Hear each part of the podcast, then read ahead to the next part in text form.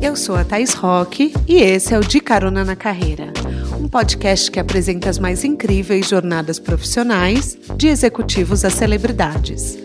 Juntos, nós vamos passear pelos caminhos percorridos por pessoas de sucesso e eu vou te mostrar que o impossível é só uma questão de ponto de vista. Vamos embora? O meu convidado de hoje é para lá de especial. O Paulo Millier Roque, mais conhecido como meu pai, vem compartilhar uma jornada de vida com muitas transições de carreira. Ele nasceu no Rio de Janeiro, se formou em engenharia pela Escola Politécnica da Universidade de São Paulo, mas nunca deixou que um diploma limitasse sua área de atuação. Ele tinha o sonho de adolescência de ser piloto, inspirado na carreira do seu pai. E ele tinha uma vontade enorme de conhecer o mundo, que foi um pouco desencorajado pela sua mãe. Ela morria de medo de ter dois membros da família se arriscando pelos ares. Então ele partiu para a construção de destilaria de álcool e atuou nesse segmento por quase 10 anos. Até que um dia ele ouviu falar, em 1984, que os computadores seriam um item necessário para a vida de toda pessoa, de qualquer brasileiro, e embarcou numa jornada de 45 dias pelos Estados Unidos para tentar ganhar uma representação comercial. Gente, vale lembrar que nessa época não existia o WhatsApp, não existia internet, ele só ouviu falar e foi na cara e na coragem. E deu certo. Ele começou a trazer com exclusividade para o Brasil marcas como a WordStar, Electronic Arts, Lucas Arts, entre muitas outras. Traduziu mais de mil jogos de computador para o português e vendeu milhões de cópias no país.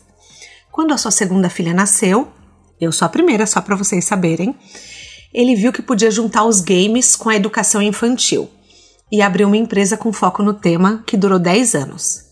Já teve call center, já fez venda por catálogo quando a internet não existia, liderou a Associação de Combate à Pirataria de Software no Brasil, a ABS, e hoje ele continua focado em tecnologia, mas como empresa de identidade digital. A sua persistência, disciplina e cara de pau, vamos combinar, muitas vezes levaram ele para caminhos que nem o próprio imaginava. Vamos embora conhecer essa estrada? Apertem os cintos que a viagem do Paulo já começou.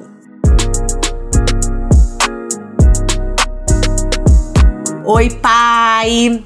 Oi, caroneiros! Sejam bem-vindos ao De Carona na Carreira. Muito bom ter você aqui comigo. Quer dar um oi para os nossos ouvintes? Oi, meu nome é Paulo Milia Roque, sou pai dessa menina maravilhosa e sou fã do De Carona na Carreira e de todas as publicações que ela faz.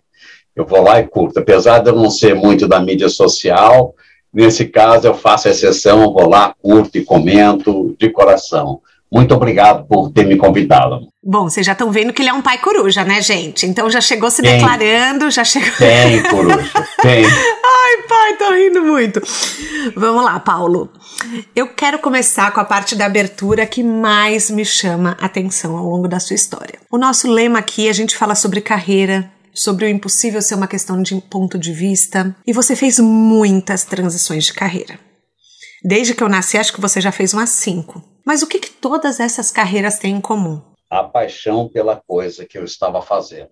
Na realidade, você uma vez fez uma análise comportamental do meu perfil e eu descobri, surpreso, que o meu traço dominante era o perfil investigativo, seguido do perfil empresarial, de empreendedor.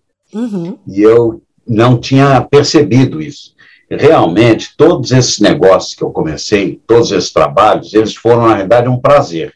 Eu tinha, eu gostava daquilo, eu tinha vontade de fazer aquilo e achei um jeito de fazer aquilo como uma atividade remunerada. Algumas até nem remuneradas, né? Meu primeiro negócio foi com 13 anos de idade, quando eu montei uma oficina de concerto de rádio e televisão. Meu pai me pagou um curso por correspondência nos Estados Unidos, aqui aqui no Brasil, né, de uma empresa americana, não tinha brasileira, uh, National Schools, e eu aprendi durante um ano e meio, dos 12 aos 13 e meio, aprendi a consertar rádio televisão e abri um negocinho na garagem. Como sempre, graças a Deus eu tinha uma garagem no meu prédio, podia utilizar. Esse foi o meu primeiro negócio, mas foi do prazer. Depois eu tive um laboratório de fotografia, também porque eu gostava do assunto de fotografia. E por aí foi né? Sempre foi um negócio de gostar de fazer. Então não tinha uma, não, não tem tanto uma lógica, você segue seu coração, basicamente isso. Porque até um tabu que surge é que os negócios têm que estar sempre interligados. As pessoas falam: não, mas essa não é a minha área. Não, mas nossa, meu Deus, quem sou eu para? Eu escuto muito na consultoria também quem sou eu para. E daí que parte todo o meu trabalho da desconstrução. Só que é, o que eu vejo é que você sempre deixou a vida levar. Você foi indo seguindo as suas, os seus interesses, né? Sim, é mais ou menos isso. Eu, eu vi uma vez você comentando sobre síndrome de impostor. Uhum. Eu até liguei para você e falei, Thais, eu não tenho essa síndrome. Será que eu tenho? Não estou sabendo, porque eu nunca notei os, os sentimentos de não ser capaz de fazer a coisa, de estar aqui. Talvez eu peque pelo outro lado, achar que dá para fazer demais né? tentar Sim. arriscar e às vezes não dá certo. Também tem isso, a gente acha que sempre dá, né? Quer dizer, eu não acho, isso porque é. eu sou, tenho super a síndrome da impostora. Mas é, existe também o perfil que acredita que sempre dá tudo. Tipo, ah, a gente dá um é. jeito, a gente dá um jeito, né? Eu eu eu tô mais pendendo para esse perfil, mas cada vez com a idade um pouco mais conservador do uhum. que antigamente, né? Sim. Eu me lembro que quando meu pai é, estava viajando, eu queria aprender a voar helicóptero, não tinha a menor condição de voar helicóptero. Financeira, eu fui lá, não, condição financeira. Financeira, de voar helicóptero. Eu já era piloto planador, com 16 anos eu tinha tirado, porque eu gostava de fazer isso aí, como hobby, né? Uhum. Mas não teve dúvida, eu fui lá na embaixada americana no Rio de Janeiro, perguntei se eu podia ir voar no Vietnã para aprender a voar helicóptero. Eles disseram que eu precisava autorização dos meus pais para fazer isso, que aí falei lá com a Dido.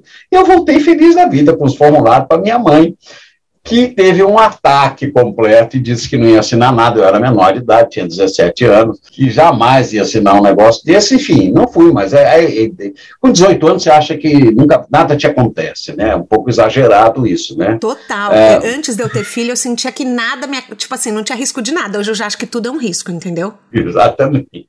Montar montanha russa, eu já falo, meu Deus, montanha russa é um perigo. Gente, eu fiquei muito medrosa depois da maternidade. Para mim aconteceu um caso específico assim, eu estava aprendendo a voar helicóptero quando você nasceu e estava fazendo isso numa escola que era mais barata, mas a manutenção era meia boca pra caramba. A gente via isso. Eu ajudava, inclusive, lá. Tirava as peças que tinha que trocar, era obrigado a trocar as peças. Era um cara, o cara falava, não, vamos dar uma limpeza nisso aqui, passar uma graxa e bota de volta, que pelo jeitão ela está muito boa. Isso jamais pode ser feito, e na época era moleque também, tinha 30 e poucos anos, e pau na máquina. Depois que você nasceu, travei nesse assunto. Foi nisso e andar de moto. Eu dei uma travada nesses dois assuntos, comecei a ficar com medo de dentro, assim, que pudesse acontecer alguma coisa comigo, e, e, e mudei a, a, maneira de ver uma série de coisas, né? Principalmente desse ponto de vista físico, né? Sim, total. Mas assim, é. vamos lá. Você ouviu um belo dia que os computadores eram, tipo, a coisa do momento, o próximo hit. É, eu ouvi isso, eu, eu lia muito. Como eu tenho muito desse perfil, é, eu lia de uhum. investigativo, o que me dá mais prazer, aquilo que eu faço na hora que eu estou procrastinando, é adquirir conhecimento e ver coisa nova, seja coisa do chuchu na Austrália, quanto é, computador, alguma outra coisa. Eu leio muito variado, né? Uhum. Então, eu vejo coisas assim que muitas vezes não tem nada a ver, mas eu tenho a facilidade de aprender isso e tentar situar essas informações. Eu já notava que o o computador ia ser um computador em cada mesa, aquela ideia do Steve Jobs de botar um, um computador em cada mesa, em cada mesa de escritório, né? Uhum.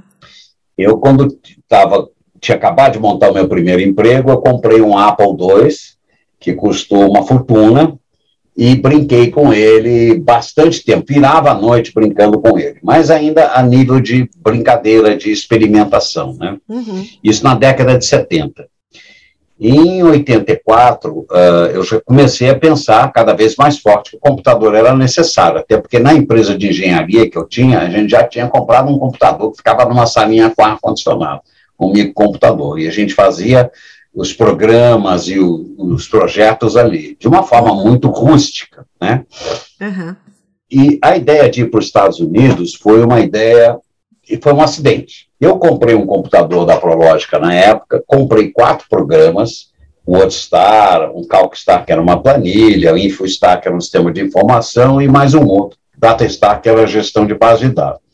Quando eu tive problemas técnicos com o WordStar, que não estava imprimindo direito, porque eu imprimia os projetos na, numa máquina de escrever que ligada ao computador, né? Era uhum. o que uhum. tinha na época. Que interessante. Eu, ah. eu liguei lá pedindo suporte. Meu inglês era macarrônico ainda. Não era ruim, mas também não era muito bom. E falei, olha, eu comprei aqui no Brasil. Aí eles falaram, mas nós não temos nenhum representante no Brasil. Aliás, não temos da América do Sul. falei, opa, oportunidade aí. Quem sabe eu represento esse programa que é tão legal. Aí falei, vocês aceitariam conversar sobre representação do programa? Ele falou, depende do teu background, você é da área de informática? Eu falei, não, eu sou da área de engenharia.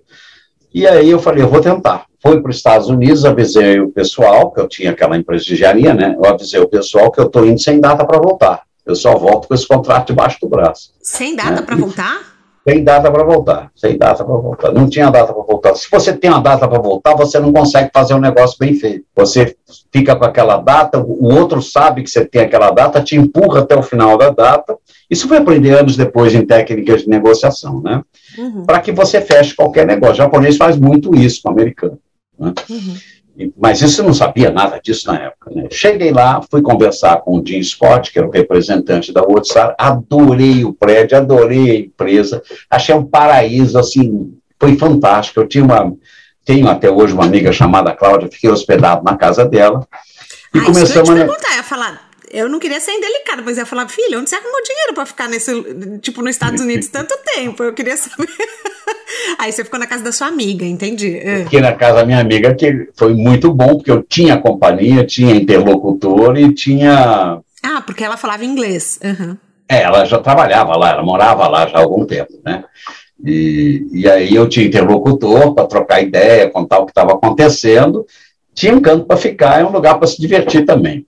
E aí fui negociando, e eles disseram que não, que não, que não, e aí a pessoa falou, não vai, não vou fazer, porque você não tem nenhum background da área de informática. Eu falei, mas eu faço, eu sou o único brasileiro que está aqui. Você não tem mais ninguém também. Aposta comigo, vamos fazer experiência, eu vou fazer a coisa acontecer, vamos fazer um contrato de um ano, vamos ver o que que dá. Aí, não, não quero, não vamos fazer, e também eu vou viajar, vou passar uma semana fora. Eu falei, não tem problema, quando você voltar, eu estaria aqui também te esperando você volta na terça, né? Ele falou, quarta-feira eu passo aqui só para um, tomar um café com você. Foi assim que eu aprendi equitação, porque não tinha o que fazer, tinha um parque lá, o Golden Gate, e tinha aula de equitação na época. Foi uma delícia, porque era o sol nascendo, aquela névoa e a gente cavalgando uns 10, 12 cavalos no parque. Hoje está proibido. Não tinha nada, não tinha contrato, não tinha dinheiro, mas tinha quitação. Ah. Foi ótimo aquilo ali, cuidar dos cavalos, ir na cocheira. Nossa, tinha uma vida de, durante uma manhã de fazenda, era muito gostoso. Né? E, e fui, fui tocando a vida, fui aprendendo, fui aprendendo, viver na cidade, experimentar. Tive a primeira relação com um advogado americano, porque eu não conhecia, então eu contratei um advogado do outro lado da Bahia, levei o contrato. Depois de algum tempo, a WhatsApp concordou em me dar o contrato, aí veio a segunda notícia que eu tive que dar. No Brasil tem muita pirataria, eu não posso cobrar 500 dólares por um WhatsApp que você cobra aqui Mas nos Estados Unidos. Mas já pirataria nessa época? No Brasil tinha, tinha, uhum. já tinha. Todo mundo que tinha WhatsApp, as grandes empresas, é tudo pirata, não tinha como comprar. Né? Uhum. Né? Ou ele tinha um contrato internacional e fez, pagou a licença dos Estados Unidos, ou ele duplicava, era tão fácil duplicar. Aí nós negociamos o preço e acabamos fechando o contrato. Ele falou: tá bom, tá fechado, eu te mando pelo correio, você assina e me devolve. Falei: ah, ah, ah, ah. Eu saí com o contrato debaixo do braço. Aí ele assinou, eu assinei, tive que reconhecer firma lá na capital, que não é em São Francisco, acho que é Sacramento, peguei o carro, fui lá, fui no notário, fui fiz legalização, passei no consulado, estava com o contrato prontinho, e aí uhum. peguei o avião e voltei para o Brasil, com o contrato debaixo do braço. Tá Foi assim que começou o negócio. Tudo bem, mas aí você ia fazer dupla jornada? Como que é? Tipo, você, porque você tinha empresa de engenharia, você estava pensando em fechar esse negócio Não, ou você estava pensando em ter um outro negócio?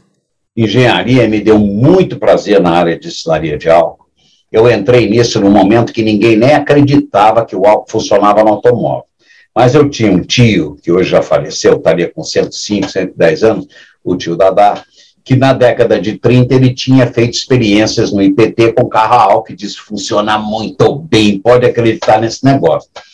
E aí eu conheci o Lamartine Navarro, que foi o meu primeiro patrão, que tinha uma empresa de projeto de engenharia de alto, talvez a única que tinha no Brasil.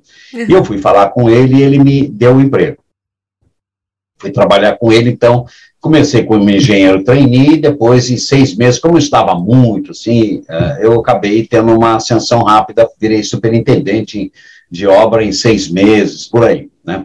E aquele negócio estava indo bem. Uma época, em 1980, eu cheguei para ele e falei que eu gostaria de sair e montar o meu próprio negócio, porque ele já tinha a destilaria dele, foi a primeira, aliás, a ser feita no Brasil autônoma, estava com foco muito maior do que empresa de engenharia na, nas, nas destilarias próprias que ele estava montando. E ele foi o meu primeiro cliente, me passou o projeto. Então, em 80, eu comecei a fazer destilaria de álcool por conta própria. Durante cinco anos eu tinha feito trabalhando para ele. Rodei o Brasil. Foi uma mega experiência que eu tive de conhecer como esse Brasil é grande e como ele é diverso, como você vê coisas novas. Né? Mas eu sabia que o governo não ia continuar construindo 100 destilarias por ano, financiando a construção de 100 destilarias por ano. Uma hora o Proálcool ia, ia atingir o nível de destilaria e esse negócio não teria futuro. É um negócio de você saber sair antes da hora, na hora uhum. certa, para não devolver todo o dinheiro que você ganhou. Então, ah, eu falei, eu vou sair desse negócio antes que eu comece a devolver o dinheiro. Daqui a pouco vai fraquejar, e aí eu vou ficar aqui dando murro em ponta de faca. Né? E fui procurar um negócio paralelo. Então, tinha empresa de engenharia e tinha empresa de, de distribuição de processador de texto, que foi o primeiro produto que nós trouxemos. Né? Tá. Nós montamos uma equipe de sete que pessoas para fazer. Você foi buscar nos Estados Unidos, de processador foi de texto. Foi esse que eu fui buscar nos Estados tá. Unidos, fruto de uma ligação ao acaso. Uma ligação né? para o saque, para você conseguir uma assistência técnica, maravilhoso. Exatamente. Então fica a dica, caroneiro. Olha Tem que aqui a gente já tem a primeira, eu acho que assim, a primeira lição. Por isso que eu queria trazer esse bate-papo, porque eu acho que eu sempre aprendo muito quando a gente conversa e nem sempre a gente vê oportunidade de negócio em tudo. Mas exatamente, é, como algumas pessoas já falaram, inclusive aqui, algumas pessoas que eu entrevistei, é olha ao seu redor o que precisa, o que o mercado está precisando, o que, que não tem. Nesse momento, você viu que não tinha uma assistência técnica aqui. Você falou, opa, tem uma oportunidade. E você não se deixou barrar por você não ter experiência na área, inclusive por você não falar a língua, né? Vamos combinar que você mal falava. Exatamente. E foi atrás. Então, acho que esse é um ponto legal para a gente trazer para os caroneiros. Se você nota que não existe alguma coisa no, no Brasil que tem ao redor do mundo, por que não tentar trazer? Acho que fica aí uma reflexão. Exatamente. É, eu me preparei um pouquinho, porque o meu inglês é o inglês de turista. Inglês de turista, você aponta, o cara te vende, né? Sim. E põe o preço na máquina calculadora. No China, na China é muito assim, que eles não falam inglês, né? Ele põe o preço na máquina calculadora, 220. Aí você olha e fala, ah, tá cara, aí você vai lá e escreve 180 faz cara feia. Aí o cara põe 200 e mostra para você e vira de costas a discussão não tem palavra, porque Não tem palavra, mas tudo bem. então, é aquela coisa, você sabia se comunicar. Eu falo que é a linguagem corporal, entendeu? É Exatamente. isso. Uma, uma cara aí, feia mas aí eu fiquei, entende. Exatamente. Eu fiz 15 dias de imersão no Burlitz para poder ir. Uhum. Eu queria ir logo, antes que a coisa mudasse. Eu tentei pegar várias empresas, tentei pegar a uh, Wordstar, Microsoft, Lotus, etc. Microsoft tinha fechado um, uma, um mês antes com outra empresa, chamada Compcenter na época. Lotus não tinha posição ainda. Eu tentei as principais, não foi só aquela, né? Uhum. Fui tentar fazer a rapa lá, mas peguei o outro que era muito importante, né? Foi por acaso. Eu tive um outro caso que foi conversa de corredor. Eu estava esperando o elevador, naquele tempo, já anos depois, já era distribuidor da Microsoft, e eu estava esperando o elevador e eu ouvi uma conversa no hall do elevador de dois funcionários da Microsoft dizendo que eles estavam insatisfeitos com o call center deles. Uhum e contando os problemas lá no hall do elevador, e eu quieto. Aí nem peguei o elevador, esperei o próximo, esperei mais o próximo. E desci fui embora. Aí chamei meu sócio na época, que era o Jorge, Jorge Sucari, uhum. falei, Jorge, tem uma oportunidade aí, vamos montar um call center, vamos ofertar um call center para a Microsoft, porque eles estão precisando. É perceber a dor do outro. Eu podia ter entrado no elevador e ido embora. Perceber a dor eu... do outro, boa, gostei. Aí montamos, me lembro aqui em casa à noite, a gente preparando o projeto. Mas você nunca tinha trabalhado num call center. Eu estou perguntando porque às vezes o nosso nível de exigência é tão grande que a gente espera ser expert numa área para daí entrar nela. É por isso que muitas vezes, é, é, eu lembro quando eu fui fazer o MBA, o, o fora, a, é, eu escutei assim: não, você não pode se tornar estudante profissional. Você tem que, tipo, meu, ir conhecer mais do mercado. Senão, uma pessoa me falou isso. Senão você só vai ficar aprendendo através do acadêmico e você não vai viver na prática. E eu já tinha trabalhado, já tinha trabalhado anos no corporativo. Então, às vezes a gente fica tanto esperando o máximo da formação, o máximo do conhecimento, o máximo da perfeição, que a gente não se joga. E o que você está me falando é exatamente o contrário. Você falou: olha, eu fui lá e aprendi na prática. Eu não sabia o que era um call center, mas, bom, a gente se vira, né? Dá para aprender, exatamente. Você vai errar no início, mas você também começa pequeno, né? Aí uhum. você vai aumentando, nós chegamos a ter 200 posições de atendimento, que é considerado um call center, talvez de porte médio, né? Uhum. É, lá no centro da cidade. Foi uma operação muito bem sucedida, viu? Foi ótimo, muito boa. Né? Que o Jorge tocava mais a parte operacional, porque ele é muito bom nisso, muito bom nisso. Uhum. Eu tinha trazido a ideia e a gente fazia um bem bolado, né? Em várias Entendi. coisas nós fizemos isso no passado, né?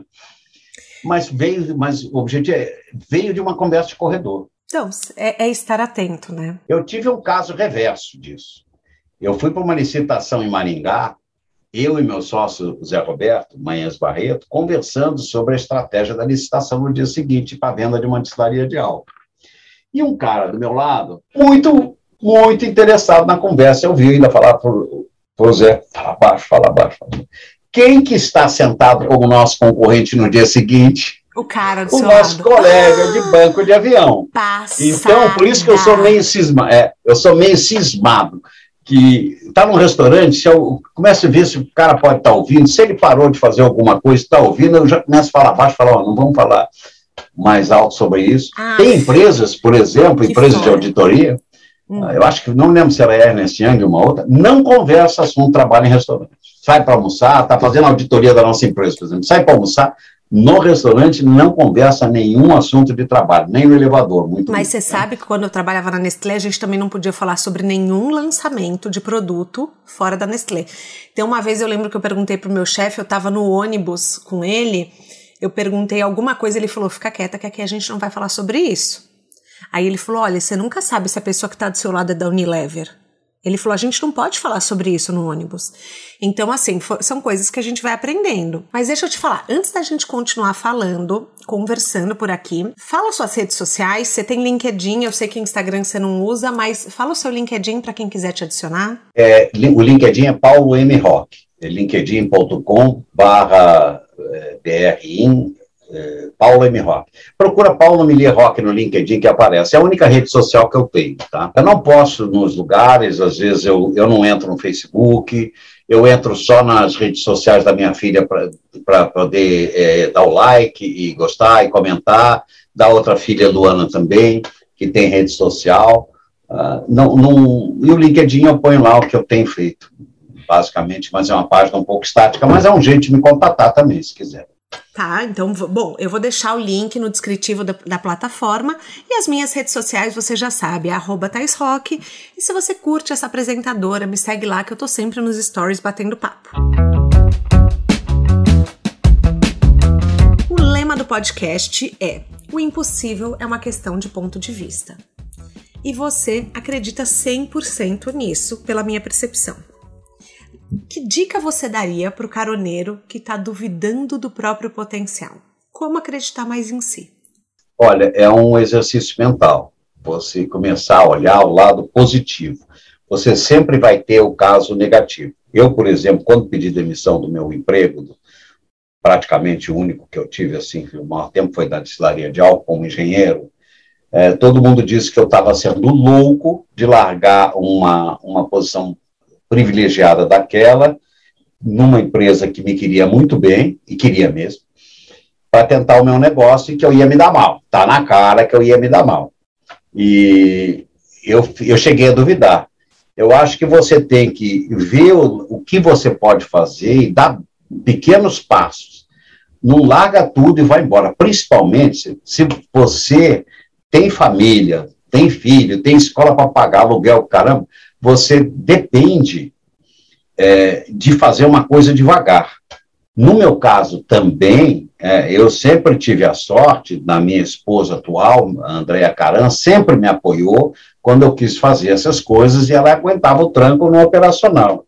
Da minha ex-esposa também, eu sempre tive esse apoio. Eu tive muita sorte é, nesse aspecto de ter casado com a pessoa que sempre me apoiou. Né? Então, você muitas vezes. talvez apoio, uma rede de apoio boa, né? Forte. Uma rede é de apoio boa. Importante. Você, às vezes, se você vai dar um passo, ou se a mulher vai dar um passo, talvez o outro tenha que ficar no emprego para aguentar o tranco. Vai devagar, uh, faz baby steps, como é chamado, pequenos passos, mas vai, não deixa de ir, não. Tenta, porque senão, dez anos depois, você vai estar tá falando que você está sempre fazendo a mesma coisa e nunca tentou, e nada vai acontecer de diferente se você não tentar. É uma mudança de paradigma. Eu não sabia o negócio de calcento, se eu ia conseguir ou não. Eu, com 13 anos de idade, você acha que eu tinha condição de realmente consertar o rádio e televisão do jeito que devia? Não tinha. Eu ia lá na loja de rádio e televisão que tinha do lado perguntar as dicas, porque eu era aquele moleque curioso. O cara me ensinava também. Só não deu. E aí eu consertava. E às vezes não conseguia, devolvia para o cara. Falava, ah, um vizinho aqui que sabe consertar. Eu não sei. Né? Então, você tem que tentar. Você tem que tentar é, não vai investir um capital daquele que você não possa perder, cuidado para não se afundar completamente. Mas eu acho que você é uma, é um autotreinamento. Eu sou capaz, eu vou conseguir. Como que eu vou conseguir? Tem que ser racional. Ah, eu vou conseguir, eu tenho esse lado, eu tenho aquele. Ver se realmente esse negócio faz falta para alguém, se alguém necessita disso, e ver se você tem tempo e dinheiro para começar a fazer. Se não tiver, o perfil teu, às vezes você tem que olhar, às vezes você precisa de parceiro. Por exemplo, eu tenho um perfil mais inovador e menos de gestão. Então eu tenho que ter perfil, parceiro de gestão, ou parceiro que é, gosta de controlar o dinheiro, etc. Senão a coisa não vai. Não adianta ter só um financeiro fantástico, vai fazer a contabilidade fantástica de um produto que ninguém compra e vice-versa. Tem que ter uma pessoa, uma, uma, eu digo assim, você tem que montar um grupo que tenha condição de saber vender, de inovar e digerir. Se você conseguir ter tudo isso dentro de você, ótimo. Uh, às vezes, até porque ninguém mais está acreditando na tua ideia, você tem que começar sozinho e depois ir, sabendo que você vai ter que trazer gente para esse lado. Bom, você teve empresas que abriram, que fecharam. Isso nunca te brecou de dar o próximo passo? Não, não, não. É o caso do, por exemplo, do uh, da destilaria de álcool, eu sabia que isso ia acontecer. Então. Você sabia que uma hora ia fechar? Uma hora ia fechar. Eu tive uma vez uma conversa que para mim foi muito interessante, na época que eu estava querendo vender a Brasoft para uma empresa estrangeira, e eu fui falar com o presidente de um grande grupo lá. Ele me disse o seguinte: tudo que a gente cria na vida de empresa tem dois objetivos. Ou você vai deixar para os seus herdeiros tocarem, seja na direção ou na administração, no conselho, etc., ou você vai vender. Então, se você pretende vender, não, você não imagina seus herdeiros trabalhando nisso daqui a 30 anos, muito provavelmente você vai vender ou vai fechar sem vender. Mas se você pretende vender, não seja guloso e venda logo assim que aparecer uma oportunidade. Né? Eu falei, bom, eu não imagino minha filha trabalhando com isso daqui a 30 anos. Eu nem sei se vai ter essa área de tecnologia, pode virar tudo para outra coisa. Então, foi uma boa dica, né? E uhum. no caso dessas operações que elas ficam ultrapassadas, a gente tem que migrar devagar para outra operação. O bom é você começar uma e fazendo um phase out, quer dizer, uma saída lenta de uma e fazendo um ramp up, uma subida nova de uma nova operação. É o que a gente está fazendo agora, por exemplo. A gente não está fazendo, a gente está criando uma nova operação já de alguns anos para cá, que é a assinatura de documentos eletrônicos utilizando a internet. Né? Porque hoje em dia contrato em papel está difícil. Então Apesar você, já, disso, você faz dupla jornada. Tipo assim, dupla, dupla jornada, jornada aqui no podcast é muito popular, que é a pessoa ter dois empregos ao mesmo tempo. É, porque muita gente fala, será que eu largo tudo para tentar uma nova carreira? E eu bato muito na tecla da dupla jornada, mas eu sinceramente é, não sei como isso funciona para você. Então você várias vezes já teve dois empregos ao mesmo tempo. Totalmente diferente, uma vez só. Em que eu era professor de cursinho, professor de física do objetivo, logo que eu me formei, aliás, foi uma das atividades que eu mais amei, mais fui feliz E fui, e quando eu também entrei para ser engenheiro júnior na área de destilaria de álcool, né? engenheiro trainee, engenheiro júnior. Né? Isso durou um ano e meio. Foi duas áreas completamente diferentes. Eu sabia que eu tinha que escolher uma delas e eu acabar escolhendo a área industrial. Quando um negócio fecha, como a gente lida com um erro sem se achar um erro? Porque existe muito a autorresponsabilidade de você falar: meu Deus, o meu negócio fechou, então o problema fui eu. Como não, não internalizar que às vezes é uma situação de mercado, às vezes é uma coisa que os ciclos se encerram, ciclos se encerram na vida, são como relacionamentos. Como que, é. como lidar com isso? Eu já tive muito mais culpa com isso, muito uhum. mais no passado. Ai, sou um fracassado. Ah, meu Deus, como que eu fiz isso? Se eu tivesse pensado, se eu tivesse, da mesma forma, se eu soubesse o número da, da loteria que deu a semana passada, eu estaria melhor ganhando aquela loteria do ponto de vista financeiro, né? Óbvio uhum. que não dá para ser assim. Você toma a decisão com base no que, do, que, no que você sabe da sua experiência de vida, com as informações que você tem naquele momento, né? Então, a gente já teve algumas operações que não foram bem. Lousa Interativa, por exemplo, eu vendi numa época que a gente tinha uma operação para vender lousa interativa no Brasil, e eu imaginava que isso ia bombar. 95% das escolas americanas usam, das, das, escolas inglesas, desculpa. Das americanas deve estar na faixa de 70%, 80%. No Brasil não colou, não emplacou, uhum. não decolou. Então, eu entrei no mercado, barca furada. Uma hora a gente teve que sair desse mercado, sair fora desse mercado. Né? Por exemplo, nós íamos trazer mamadeira para vender. Uma época. Eu, eu amo que você faz tudo, de mamadeira, lousa. Uh, e aí? Você ia trazer mamadeira para vender? Nós uh. olhamos bastante coisa de mamadeira. É, a ideia já tinha começado quando eu tive que comprar mamadeira para você. Tinha umas mamadeiras bem diferentes, né? Eu falei, nossa, essas mamadeiras não tem no Brasil. E aí começamos a negociar com a Avente, a Avente é uma empresa europeia que faz mamadeira. Fomos no escritório da Avente, mas é assim, fiquei fascinado com eles, né? O, o, o, pai, eu acho que não foi comigo, não. Acho que foi com a minha irmã. Não, a mamadeira que eu comprei, as mamadeiras diferentes. A Vente já foi com a tua irmã, mas. Foi com a minha irmã. Eu vi que tinha umas mamadeiras bem diferentes. Umas que não deixavam vácuo, que era um saquinho que ia diminuindo, um, tinha uns mordedores diferentes. Eu vi, isso aqui é um negócio, é um mundo esse negócio de mamadeira caramba, meu. E fiquei com aquilo na cabeça. Depois, acho que mais ou menos na época da tua irmã, fomos procurar alternativas de negócio e uma delas voltou a ser a mamadeira e fomos falar com a Vente, que era a que tinha a melhor mamadeira, né? Agora, não deu certo. Não deu certo por vários motivos, mas principalmente porque no Brasil é proibido fazer propaganda de mamadeira, é proibido incentivar o uso da mamadeira, é o aleitamento materno.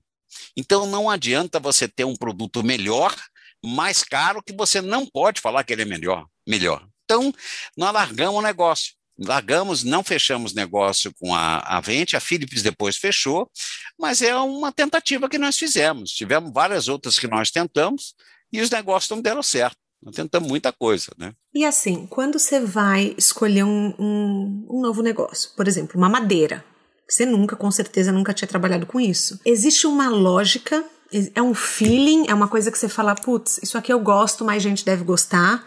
Você faz pesquisa de mercado, você segue sua intuição. Como que funciona a escolha? A escolha sempre foi por feeling. Uhum. Não, não, nunca foi assim, deveria ser, e hoje em dia as próximas talvez sejam, deveria ser por é, faz um levantamento de mercado, faz alguma coisa assim, para verificar se realmente vai ter apoio aquilo. Mas a escolha sempre foi: eu acho isso do cacete, acho que o povo vai gostar. Não tem, vamos fazer. No caso da mamadeira foi isso. Eu achei legal, não entendo nada de mamadeira, fui me informar. A, a nossa gerente de da área de informática foi lá para saber quais eram os testes que precisava, que, como que a gente poderia aprovar na, lá na. Não é no Imetro, é num outro órgão que aprova mamadeira, talvez seja o Imetro mesmo. Fui nas reuniões lá do povo de mamadeira, fui aprendendo, fui, fui me enturmando né, no uhum. grupo. Uhum. Então, depois cheguei a uma conclusão que não valia a pena. Hoje, talvez eu fizesse, se fosse um negócio maior, teria que ter um estudo de mercado, alguma coisa assim. Mas eu já vi muito estudo de mercado que depois, na hora, não dá, não dá nada, né? O papel uhum. aceita tudo. É muito por feeling. Então vamos lá, uma lista de dicas para saber Se uma ideia pode virar negócio, o que, que uma ideia precisa ter? Olha, ela precisa atender a necessidade de alguém, ou, como falam hoje, a dor de alguém. Você precisa tá, é, cobrir ou resolver uma necessidade específica de um grupo de pessoas. Se essa, essa necessidade, que muitas vezes ela começa com você, falou, pô, se tivesse um negócio que fizesse isso, eu estava rico, por exemplo. Uhum. pensa assim. Você tem que ver se ela cobre, verificar se realmente você gosta daquilo que você vai fazer, se não é uma coisa chata. Você tem que verificar se você tem perfil para trabalhar nisso, se você vai ter uh, a garra para poder entrar, se ver tocando esse negócio. Às vezes você fala, ah, vou abrir uma pousada no, no litoral. Mas vocês já viram o trabalho que dá para tocar uma pousada? É um trabalho cão. Tem gente que adora isso. Agora, para muita gente, isso vai ser um sacrifício, não vai ser aquela aposentadoria dourada com uma pousadinha bonita na beira da praia, né? Uhum. Em que uhum. você passa o dia surfando e depois volta ali para atender os, os, os convidados e depois volta para fazer. Não vai ser assim, vai dar muito trabalho. Você tem que ver se a barreira de entrada é grande. Uhum. Isso é importante. Isso eu aprendi a duras penas. Quando eu tinha 19 anos, eu abri uma lotérica, uma loteria esportiva. Uh, eu estava no primeiro ano da faculdade e abri a lotérica. Na época, a restrição era zero, era só você pedir que ganhava. Né? Pô, foi muito legal. Ganhei dinheiro na faculdade durante seis meses, ou cinco meses, quatro meses. Ganhei bastante dinheiro no início, depois foi caindo. Porque é um negócio do fenômeno da consciência coletiva. Todo mundo vê que aquilo é um bom negócio. No ano seguinte, tinham três lotéricas só no meu quarteirão, lá no Ipiranga, que foi onde eu abri. Então, fechei a lotérica, acabou. Não, não dava mais dinheiro. Uh, caí fora antes que começasse a ter prejuízo. Eu não tinha dinheiro para pagar né, uh, o prejuízo mensal, então eu saí fora. Você tem que, se a barreira de entrada for grande demais, você não vai conseguir entrar. Se for fraco, baixa demais, verifica se os outros não vão entrar com muita facilidade e o negócio vai ficar muito popularizado. Grande demais, eu digo o seguinte: você não vai abrir uma fábrica de cimento, porque isso é capital intensivo, a não ser que você tenha muito capital, você não vai fazer isso, largar seu emprego para abrir uma fábrica de cimento né? ou abrir uma siderúrgica, obviamente, estou exagerando aí no tamanho das coisas, né? ou abrir uma estrada de ferro. Mas você pode fazer um negócio que talvez tenha uma certa barreira de entrada um pouco maior, que não é só aquele negócio que qualquer um que tiver a boa ideia entra. Entendi, então, legal esse que, ponto. É, eu, eu vejo que você tem que cobrir a dor de alguém, de um grupo de pessoas. O grupo tem que ser significativo para te dar alguma renda, né? E é, pode ser uma pizzaria num bairro que não tem nenhuma de delivery. Tá? Lembrando que hoje em dia você faz delivery de um bairro para o outro com rap muito fácil. Às vezes você faz um negocinho que você vai entregar a pizza via RAP. Às vezes nem a pizzaria você tem, você cria uma marca, estou falando pizza. RAP ou iFood. Alô, galera, patrocina a gente aqui no De Carona na Carreira, ó. De carona é. no delivery. Uh, vamos lá. Exatamente. Ra RAP ou iFood. E, ou, é, Uber Eats, grande... ou Uber Eats. Ou Uber Eats, exatamente. Ou James, aquelas que fala todos. Uh. Ou Uber, também tem Uber que está fazendo isso, Uber Food. Uber. Eats, é. É. Uber Eats é o nome, tá? Então, você pode até falar, eu vou criar uma pizza fantástica, e eu não vou ter nem pizzaria. Eu vou chegar numa dessas pizzarias que trabalha com esses delivery e falar: eu quero fazer uma receita de pizza assim, eu vou acompanhar. Vocês fazem a pizza para mim, vocês ficam com X, eu fico com Y, e eu vou botar na internet a minha pizzaria XPTO. Né, da vovó. E você não precisa nem ter a pizzaria, porque você faz o. Não precisa ter instalação que você divide o. Estou inventando agora, vai ver que isso dá para fazer, não dá para fazer. Ou uma comida italiana diferente, ou você vai ser especializado naquilo você pode fazer. Dá para você fazer? Dá. É, você vai atender um determinado local? Vai. Você pode nem estar tá lá, vamos dizer que você quer botar no Itaim Bibi ou em Moema, o rei da pizza na Moema, em Moema. Às vezes você pode não estar tá em Moema, mas você consegue entregar rápido e a pizza chega quente. O que você tem que estar tá em cima é ali no, monitorar o dia a dia para que a coisa, esse tipo de comida não pode dar zebra, né? Você tem que fazer bem feitinho, senão o cara não compra mais de você. Então é isso. Muito bom. É, eu adorei, é que... e principalmente eu adorei que você falou essa questão de pede o forno emprestado na pizzaria, ué. Por quê? Exatamente. Isso é uma coisa que a gente pensa muito é, que precisa de muito investimento para tudo. Claro, eu não estou falando de uma fábrica de cimento ou de uma siderúrgica, isso aí é, é muito, muito, muito. Mas muitas vezes a pessoa fala, ah, eu quero abrir uma loja de bolo e ela não, não pensa em começar em casa. Comece em casa. Ou, se você sabe que Isso. tem um restaurante perto da sua casa, vai e assa os bolos lá, paga uma taxa. É, por exemplo, agora tá, é, tá muito em alta cerâmica. E o forno da cerâmica é o mais caro. É, não compensa você comprar um forno de cerâmica no começo. Alugue a cerâmica, alugue o forno é, de alguém do próximo do seu bairro. Eu acho que existem plataformas que você encontra os fornos de cerâmica disponíveis. Então, eu acho que você trouxe aqui muito uma coisa de uma economia colaborativa que todo mundo pode crescer junto. O dono do forno e você, o dono do, tipo, da boleira, do, do forno de pizza, do forno de, enfim, cerâmica. Qualquer pessoa pode ganhar no processo. Eu, eu falo que não existe relação injusta se é ganha-ganha. Então pode ser interessante para outra pessoa, assim como é interessante para você. Acho que fica a dica para os nossos caroneiros, né? Exatamente, é, exatamente. Você sempre e depois que... que passar por todas essas barreiras, aí você tem que arrumar o tempo para fazer e conversar com seu companheiro ou companheira, se você não for solteiro, e falar, e agora, como é que nós vamos dar o próximo passo? Né? Agora, vai, vai ter um investimento de tempo absurdo da sua parte, de noite, muito provavelmente você vai sacrificar um pouco a relação com seus filhos, a presença com seus filhos, principalmente se for a mãe fazendo isso, né? Vai acontecer alguma coisa, você vai ter que abrir mão nesse meio tempo. Mas é o primeiro passo que você dá. E se não der certo, tenta outra coisa, né? Tenta, tenta outra coisa. Eu acho que é importante é, essa questão da gente sentir que a gente não tem só uma chance na vida, a gente tem várias, né? É. Eu acho que muitas vezes a gente se esquece disso. E hum, acho que uma coisa que eu já vi em você, você já mudou de emprego. Você, você não fala emprego, tá? Mas eu, eu falo assim, você já mudou de carreira. É, aos 40, aos 50, aos 60, aos 70 tá pensando em mudar de novo. Então acho legal a gente trazer que é sempre tempo de recomeçar. E eu acho muito interessante a gente falar dessa cumplicidade do casal, porque hoje em dia, é, cada vez mais, principalmente agora na pandemia, é, muitas mulheres, é, segundo pesquisas, inclusive, estão tendo que sacrificar os seus empregos para é, por, por, conta da logística, né, da, que a pandemia exige.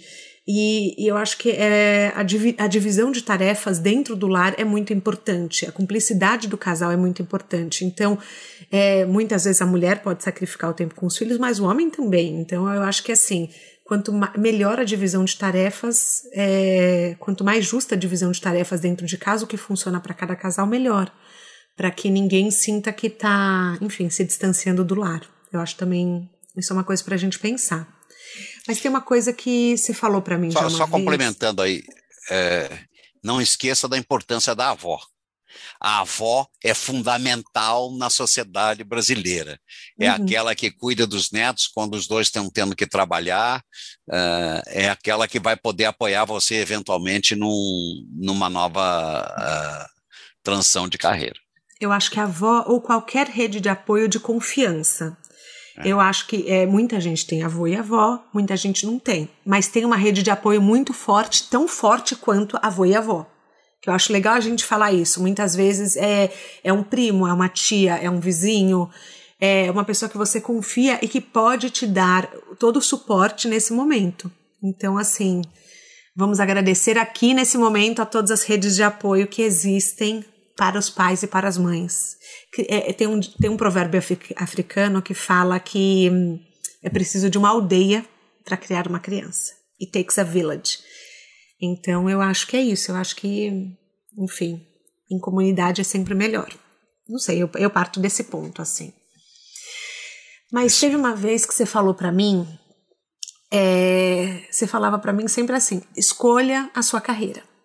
Se você quer ser pipoqueira, pode ser, mas vai ser feliz profissionalmente, vai fazer o que te faça feliz, não importa o que seja. E eu acho um conselho legal, embora eu não tenha seguido, porque para mim, na época, eu queria é, ser o que eu via que era sucesso, que era trabalhar em empresa, dentro de empresa e ser, assim, é, CEO. Eu olhava multinacionais e falava, nossa, CEO deve ser o cargo de sucesso. Apesar de nem meu pai nem minha mãe terem trabalhado em multinacional, para mim o símbolo do sucesso, quando eu via as pessoas fora É, eu, era o que eu olhava e eu achava que eu devia ir. Mas eu acho muito interessante que você sempre me deu esse conselho: faça o que você quiser fazer, mas você tem que buscar ser feliz. Alguém te deu esse conselho também? Não, na época não era esse o conceito. Na época, autoestima, quando eu era criança, autoestima não era um dos itens levados em consideração na educação dos filhos. Né? Uh, na época, meu pai esperava que eu fosse grande. Quando ele me deu, ele me deu um livro chamado, quando eu tinha 12 anos, Grandes Benfeitores da Humanidade que é, é um dos livros que eu gostei muito. E é, ele falou: aí, ó, dá uma olhada, como quem diz, e depois disse: vamos ver se você vai ser, vai ser um igual um desses aí, que jogou a barra lá em cima. Então, isso é bem complicado. Eu, eu adorei ler uh, o livro, mas uh, não pode jogar uma barra tão alta que você frustra a pessoa, né? Nossa, mas então, é uma pressão muito grande, né? Mas ele sempre teve essa pressão comigo, né? Uh, mas você não, você não quis passar isso para os seus filhos. Quando você escolhe uma carreira, você obviamente tem que lembrar que vai fazer parte de você conseguir ser feliz ou realizado o, o nível de esforço que você vai ter que fazer. Se você, se, aí eu não sei se pode falar ou não, mas você vai ter que pegar duas horas de condução por dia para ir para voltar, seja comutando, quer dizer, comutar é pegar o carro e ir daqui para lá, morar em Campinas e trabalhar em São Paulo, por exemplo ou morar em Guarujá e trabalhar em São Paulo, seja trabalhando num lugar que você tem que pegar ônibus ou metrô para fazer isso. É um negócio muito sacrificado, que você vai, você vai perder energia para tentar outra coisa. Se você não está satisfeito com aquilo, esse processo todo de, de, de desperdício ou de despesa dessas horas todas que você gasta, ela, ela, ele é um processo complicado. Alguns gostam. Por exemplo, nós tivemos um cliente que falava que adorava morar em Guarujá porque era assim um alívio para ele fazer essa viagem todo dia. Quando ele pensava na vida, ele punha os pensamentos em ordem. Então, aquilo era uma recuperação mental para ele. O que, que você diria para quem está ouvindo a gente que nunca foi encorajado a fazer o que gosta e está num emprego infeliz? Infelizmente, eu acho que talvez seja a maioria das pessoas. Porque na educação antiga a gente não era tão encorajado a esse tipo de coisa. Era encorajado a pegar uma coisa segura e ficar lá e não sair do teu galho, porque mais do que isso vai ser difícil de você fazer. É duro isso, porque fica uma matriz marcada. Você tem que começar a rever seus pensamentos, que é a parte mais difícil, achando que você, eventualmente, essa coisa ou a outra coisa você pode fazer. E tentar um negócio pequeno, mas que te traga algum grau de realização para você ver que é possível fazer. De novo, os pequenos passos, né? Uhum. São muito difíceis de fazer, porque o, a rotina ela é horrível. Ela cai em cima da ela pode ser gostosa, claro, também, mas ela cai em cima da gente. Ela é muito difícil para a gente mudar. Então, eu acho que você tem que pensar se daqui a 10 ou 20 anos você vai ter que vai querer estar no mesmo lugar. Você pode estar para se aposentar também e falar, daqui a pouco cai fora dessa. Uhum. É, uma, uhum. é uma estratégia. Mas Sim. pensa se você não vai ter uma atividade depois que você se aposentar, porque aposentar e ficar em casa vai ficar muito chato. Viu? Você é, é, difícil você ter o ócio criativo. Tem colegas que estão aposentados, não tem nem tempo, é jogo de basquete, é isso, é aquilo, é festa. Agora não tanto festa, é um negócio de pandemia, né?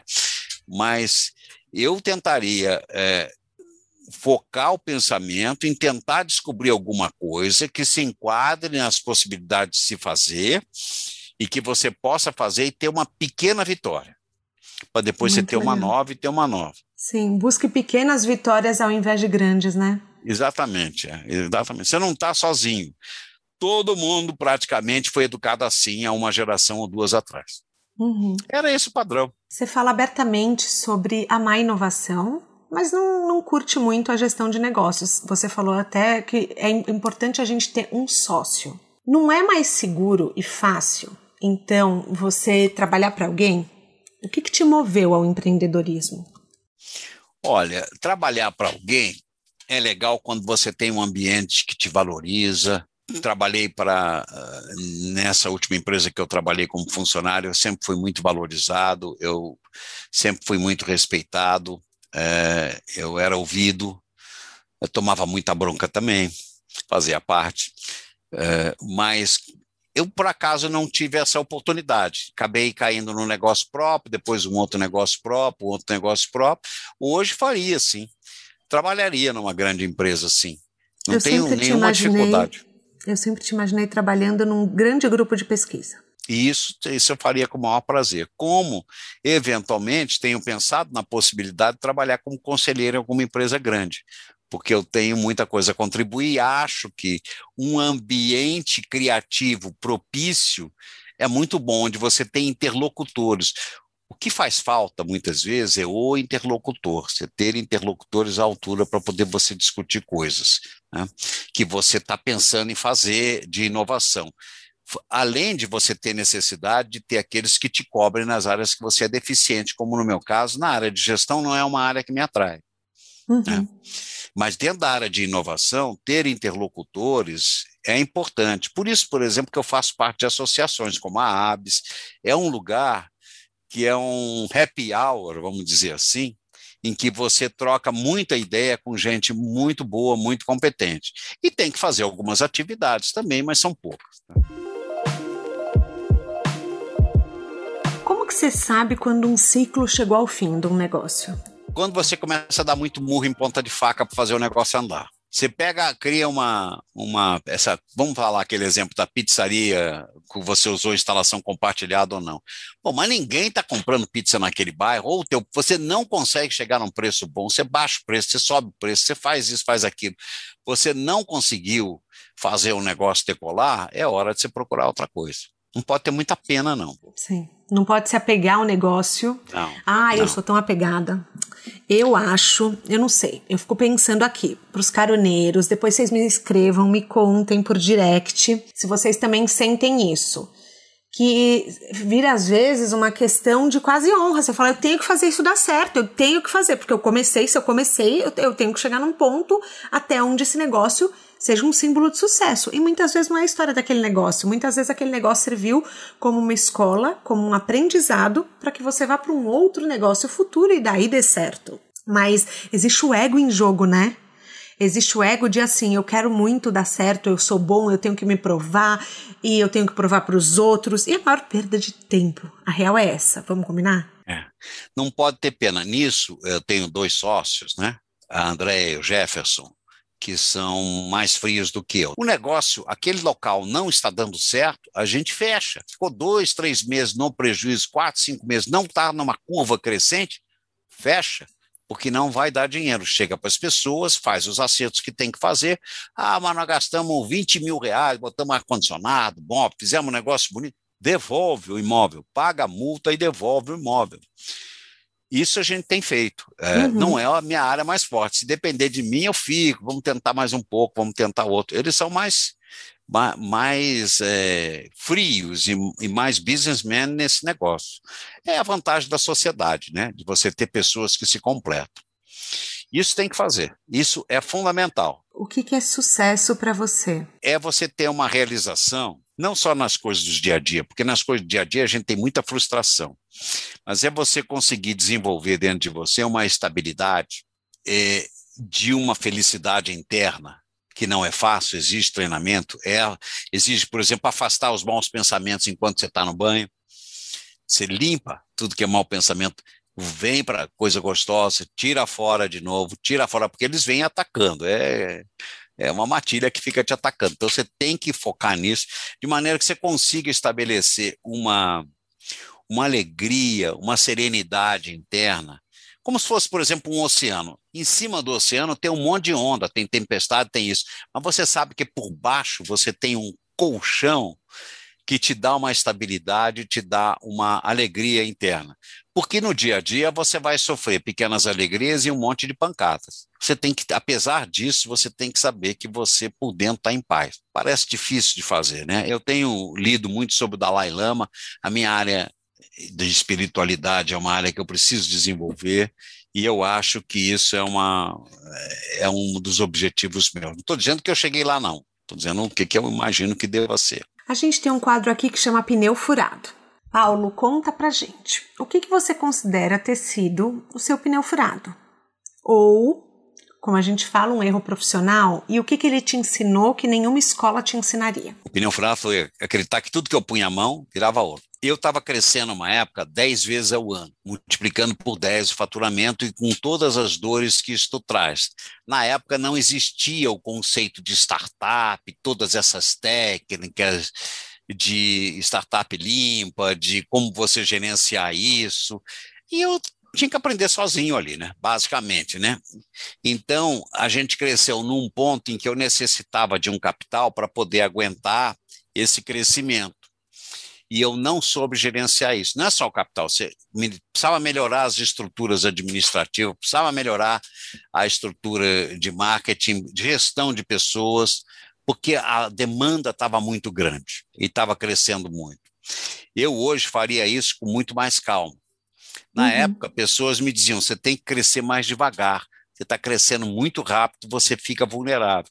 Mas quando você está crescendo muito, é, e você jovem, é muito difícil você prestar atenção num negócio desse. Falar, não, vou crescer dez vezes ao ano durante muitos anos. Né? Então eu vejo que a gente tem que aprender a ter um pouco de moderação. E parar para olhar e refletir e ir no ritmo mais lento. E recusar negócios, recusar coisas. Não, isso eu não quero. Começar a selecionar, falar, já que eu só tenho dinheiro para fazer isso, eu não vou pegar um monte de dinheiro emprestado para poder, seja no fornecedor, seja no banco, para poder crescer no ritmo que o mercado está demandando. Uhum. No meu caso, esse foi uma barca furada que eu fiz. Entendi. Obrigada por compartilhar.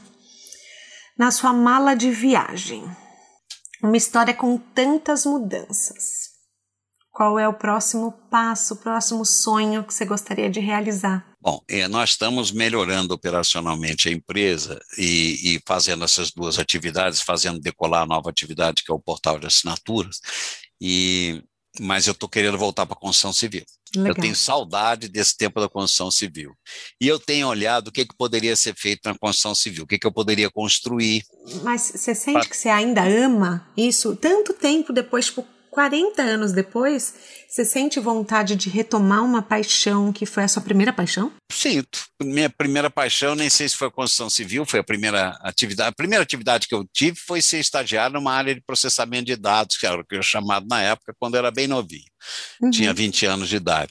Eu acho que eu sinto falta de, por exemplo, quando eu chegava nos locais, umas cidades presas, a gente falava aqui nós vamos construir uma destilaria de álcool. Quando você saía dois anos depois, a cidade era outra. Você tinha trazido um avanço econômico para aquela comunidade inquestionável. Era uma coisa antes, era outra coisa depois. Se botar a maior indústria da cidade é, dentro de uma cidade super pequena e no, nesse interiorzão aí, né? A construção civil eu acho bacana porque na área de informática você fica tudo muito na telinha o tempo todo, você não levanta da cadeira. Na construção civil você vai para fora, você lida com gente, você vê a coisa crescer. Eu tenho vontade de voltar, não sei bem o que fazer. Mas legal você trazer essa coisa da tela, né? Porque hoje mais do que nunca as pessoas elas olham muito mais na para as telas do que olham nos olhos, né? É isso mesmo, é. E isso é uma coisa que, nossa, eu tenho um clube do livro, né? Acho que eu nunca te contei isso. É, aliás, para quem está ouvindo, caroneiro chama de carona no Telegram e fica no Telegram, onde a gente mensalmente lê um livro juntos. Tem uma votação, então é uma votação bem democrática. E a gente escolhe o livro e todo mundo lê. E depois, no final do mês, tem uma reunião que a gente senta para discutir sobre o livro, sobre as nossas percepções, nossas experiências. E para mim é um momento tão rico, tão rico, porque eu escuto histórias, eu escuto experiências, a gente troca. Só que é uma coisa que assim, até o livro eu leio na tela, que eu leio no Kindle. E às vezes eu falo, gente, eu faço tantas coisas na tela. Claro que em momento de pandemia não é momento para a gente se sentir culpado, né, por isso.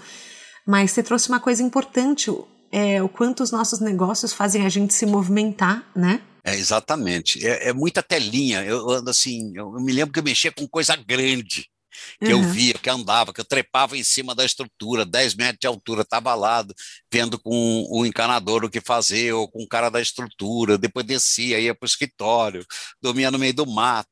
Então, era uma coisa, era uma vida muito diferente. Agora é telinha, telinha, telinha, sentado aqui no meu escritório, graças a Deus eu tenho um escritório dentro de casa para mim. Outra coisa que eu estou vendo também é, eu quero aprender realmente programação, porque até hoje todas as coisas de programação que foi feito, como era gerente ou chefe, era outro que fazia. Agora estou aprendendo, aproveitando, junto com meu filho, nós estamos aprendendo uma linguagem de programação para ir mais fundo, para poder explorar essas coisas de inteligência artificial depois, mercado financeiro e big data, esses negócios que agora estão interessantes, né? Uhum. Eu acho legal isso, bem legal. Um filme, um livro, um documentário, um TED Talk que você que mudaram sua vida. Não precisa ser relacionado à profissão. O primeiro que vier à sua mente. Ah, o filme, o livro Pai Rico, Pai Pobre. Esse ah. realmente é um livro que é, me influenciou bastante. Eu percebi alguns conceitos que estavam errados, como aquele conceito de você estar tá dentro de uma ratoeira, você sempre gastando mais do que ganha, você não conseguindo sair da ratoeira, conseguir pegar o oxigênio para poder sair fora, e como ele fala, fazer o dinheiro trabalhar para você, ou fazer, no caso, as pessoas trabalharem para você. Não é que você vai explorar, não é ter escravo, mas é você ter pessoas trabalhando para você e que essas pessoas produzam uh, um X que elas ganham o que é dela e você consegue ganhar também com o trabalho dela. É o que o, normalmente o patrão tem, né? Quando dá certo, dá certo, quando dá o prejuízo, ele toma um puta prejuízo, né? Uhum. Eu diria que esse é o, é o filme. Fora aquele que eu li quando era criança, o, os maiores benfeitores da, humani, da humanidade. Que né? basicamente foi só uma pequena pressão que seu pai botou em cima de você, do tipo, espero que você seja um benfeitor para a humanidade. Acho um pouco isso errado, mas tudo bem, vamos lá, foi nas melhores das intenções da época. Foi, foi sim. E eu me deliciei com o livro, vendo os caras, o cara que abriu o canal de Suez, o cara que fez não sei o quê, construiu a Torre Eiffel, que descobriu a vacina. Falava, esses caras são fantásticos, olha o mundo deles. Né? Uhum, Mas é que nem legal. você querer se comparar ao Dalai Lama, não dá. É, não, você pode se comparar para ter um, um, exemplo de vida, não querer ser igual, falar, não, não competir. Não, não dá para competir, né? É, eu acho que às vezes umas coisas que eu fico pensando, às vezes a gente quer ser tão inesquecível fora de casa que a gente se esquece quem é, que é importante ser alguém é. em casa. Exatamente. Então, não sei se isso serve para alguém que está ouvindo a gente, mas me veio e eu fiquei com vontade de falar que eu acho que, enfim, ninguém precisa é, mudar o mundo. Você precisa, é. tipo, mudar o mundo dentro da sua casa. Então, é. Não se preocupe tanto da porta para fora, mas em criar um ambiente maravilhoso da porta para dentro. Ai, a gente chega ao fim da nossa carona. E aí, gostou de participar? Conta pros caroneiros como que foi. Gostei. Eu, eu sei que você estava um nervoso. Eu estava nervoso, estava ansioso, porque ia ter essa. É uma coisa importante, em que eu falo coisas que normalmente eu não falo para ninguém. Então estava preocupado, realmente estava. Tá Mas bom. acho que foi uma experiência muito gostosa. Foi eu ótimo. também acho que foi uma experiência maravilhosa. Eu espero que todo mundo tenha curtido essa carona do Paulo, do meu pai. E eu acho que assim, o mais importante que eu quis trazer, claro, para documentar e registrar uma conversa é, que para mim eu vou lembrar para sempre. Mas também eu acho que é uma história de, é, de muita resiliência. Acho que de acreditar em você, de você não se brecar por você não saber fazer eu acho que fica muito essa mensagem de, de correr atrás, sabe? Ah, então tá, o que, que eu posso fazer para mudar esse mundo ao meu redor? O que, que pode ser um bom negócio? Vamos lá e vamos ver, vamos tentar. Por que não eu? Eu acho que é muito essa mensagem que, que eu espero ter passado por aqui hoje. É, eu fico muito feliz, caroneiros. Eu espero que vocês tenham curtido, que vocês tenham, enfim, se conectado com essa história e muito obrigada, pai, por participar. Obrigado você pela chance. O De Carona na Carreira tem a consultoria de conteúdo do Álvaro Leme, a coordenação do José Newton Fonseca, a sonoplastia edição do Felipe Dantas e a identidade visual do João Maganin. As dicas que a gente abordou até aqui estão todas na plataforma que você nos escuta, no descritivo do podcast. Bora lá no Instagram falar mais sobre o episódio de hoje?